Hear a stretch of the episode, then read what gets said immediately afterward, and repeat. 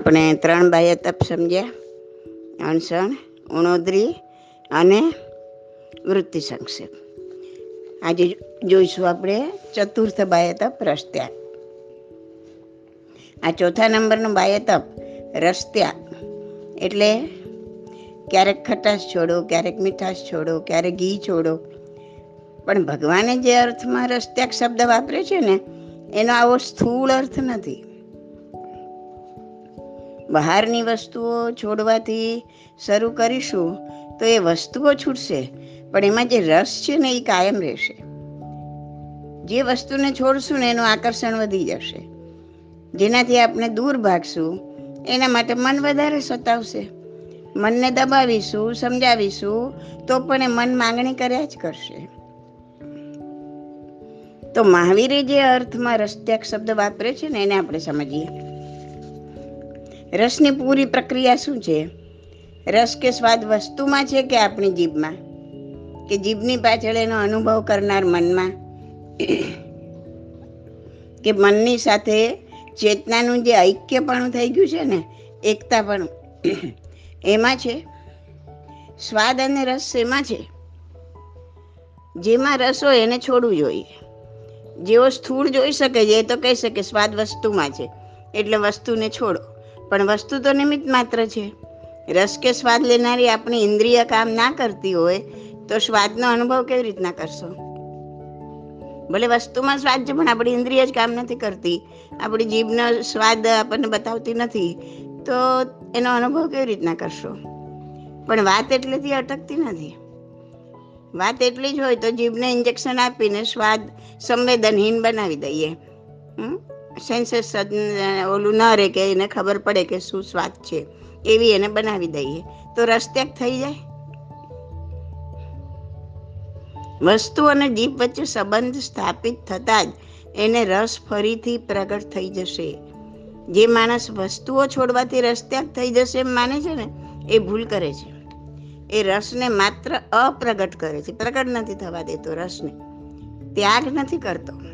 ભગવાન રસને અપ્રગટ કરવાનું નથી કહેતા, ત્યાગ કરવાનું કહે છે. રસનો ત્યાગ, વસ્તુનો નહીં. ઘણીવાર આપણામાં અમુક ચીજો પરિસ્થિતિવશ પણ પ્રગટ થઈ શકતી નથી. ધારો કે ગમે એટલી ભૂખ લાગી હોય, પણ કોઈ તમારી પાછળ બંદૂક લઈને પડ્યું હોય, ત્યારે ભૂખ પ્રગટ નહીં થાય. પરિસ્થિતિ ન હોય, અવસર ન હોય, નિમિત્ત ન હોય, ત્યારે રસ પ્રગટ નથી થતો. એનો અર્થ એ નથી કે રસ જતો રહ્યો, રસ નાશ પામી ગયો, રસ ખતમ થઈ ગયો, રસ ત્યાગ થઈ ગયો. લાંબી બીમારી વખતે કે ખૂબ તાવ હોય ત્યારે જીભની સંવેદનશીલતા મંદ પડી જાય.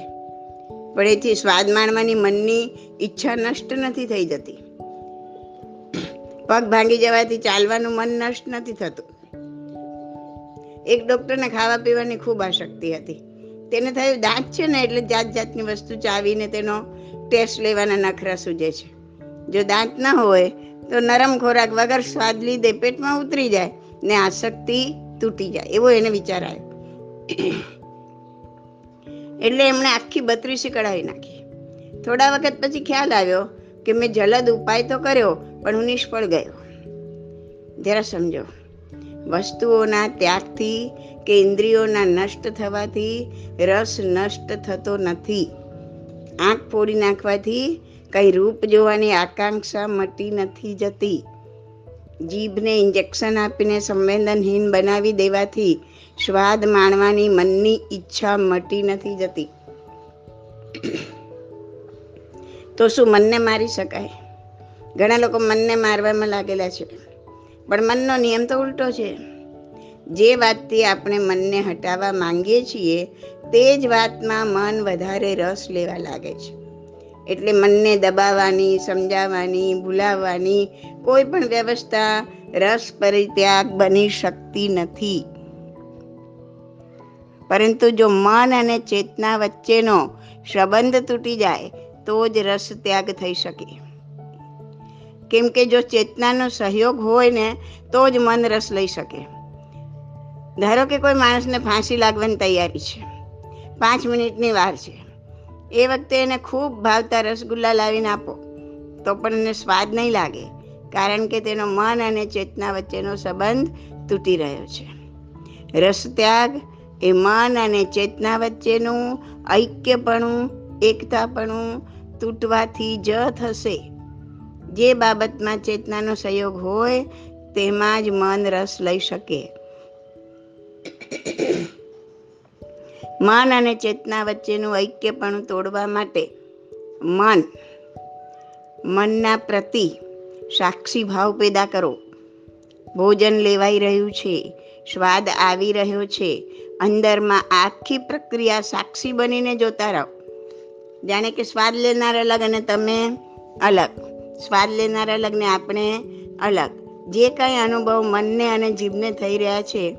ભોજનની વાનગી કેવી પ્રીતિકર લાગી રહી છે. તે બધી ઘટનાઓ પાછળ ઊભા રહી આપણે આ બધું સાક્ષી ભાવે, દ્રષ્ટા ભાવે જોતા રહીએ.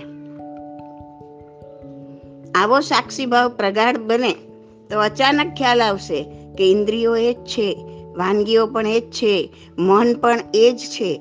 એટલું જ સંવેદનશીલ, સજાગ, જીવંત. પરંતુ જે રસનું આકર્ષણ હતું, તે ફરી ફરી એ રસ લેવાની જે ઈચ્છા થતી હતી, તે આકાંક્ષા જ નથી રહી. એ રસ પરિત્યાગ છે. હું મન છું, એવું તાદાત્મ્ય જ્યાં સુધી રહે, ત્યાં સુધી ચેતના સાથે સંબંધ રહે છે. પરંતુ એ સંબંધ તૂટી જતા, બધા રસ છિન્ન ભિન્ન થઈ જાય છે. માણસ મન સાથે જોડાઈ જાય છે ને? ત્યારે એને ક્રોધ આવે તો લાગે, હું ક્રોધી થઈ ગયો.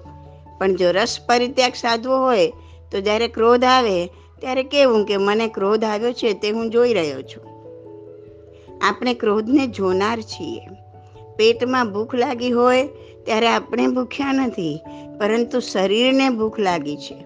તેને જાણનાર છીએ. તે વખતે જો ભૂખ સાથે તાદાત્મ્ય ન બંધાય અને સાક્ષી હોવાનો બોધ પ્રગટ થઈ જાય તો રસ ત્યાગ બની જાય. તમે કહેશો કે જીભ કહે છે કે ભોજન સ્વાદિષ્ટ છે, પણ હું સ્વાદથી અલગ છું. રસ અનુભવ વચ્ચે હું સાક્ષી છું. એકવાર આ રીતે દ્રષ્ટા સાથેનો સંબંધ બંધાઈ જાય ને, તો મન સાથેનો સંબંધ શિથિલ થઈ જાય. ત્યારે આપણને ખ્યાલ આવે કે બધા રસ શાંત થઈ ગયા, રસ ત્યાગ થઈ ગયો રસ ખોવાઈ જાય, ત્યારે ઇન્દ્રિયો આપોઆપ શાંત થઈ જાય. કાંઈ પણ ફરીથી કરવાની મન માંગણી કરે નહીં. આમ આપણે પોતે બહારના પદાર્થને આપણી સાથે જોડાતા અટકાવીએ અને મનને એ પદાર્થો સાથે જોડાઈને રસ અનુભવ કરતી વખતે આપણે અલગ રહી શકીએ, તો એ રસ પરિત્યાગ છે.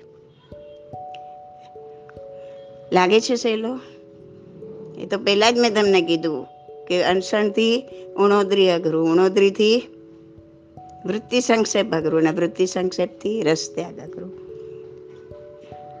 તો રસ્ત્યાગ કરવાનો એક જ રસ્તો છે. સાક્ષી ભાવ, દ્રષ્ટા ભાવ બહારથી વસ્તુઓ છોડવાથી છૂટી જશે. પણ એમાં રસ છે તે કાયમ રહેશે.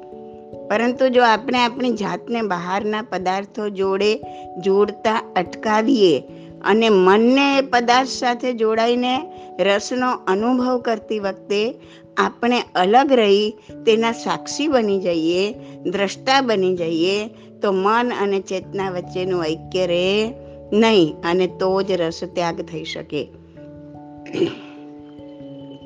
તો હવે લાગે છે ને કે વસ્તુઓ છોડવી સહેલી છે, પણ રસ ત્યાગ કરવો અઘરો છે, જે કોઈક વિરલા જ કરી શકે. પણ પ્રયત્ન તો આપણે બધા જ કરી શકીએ ને. આંબીલ, એકાશના, બેસના જેવા તપમાં જો રસ્ત્યાગ ઘટિત થઈ જાય, તો કેટલાય કર્મોની નિદ્રા થઈ જાય. ધર્મનો માર્ગ છે સુરાનો, નહીં કાયરનું કામ જોને. માહી પડ્યા તે મહાસુખ માણે દેખનહારા દાથે જોને. ખરેખર ધર્મમાં ઉતરવું છે. ખરેખર ભગવાને કીધા છે એ પ્રમાણે આપણે તપનો સમન્વય કરવો છે. તો એના માટે આપણી હિંમત એકઠી કરવી પડે, આપણી સાધના કરવી પડે, આપણી સમજ કેળવવી પડે. હા, એટલે તો કીધું ને, ધર્મનો માર્ગ સુરાનો છે કોઈ કાયરનું કામ નથી. જય જિનેન્દ્ર.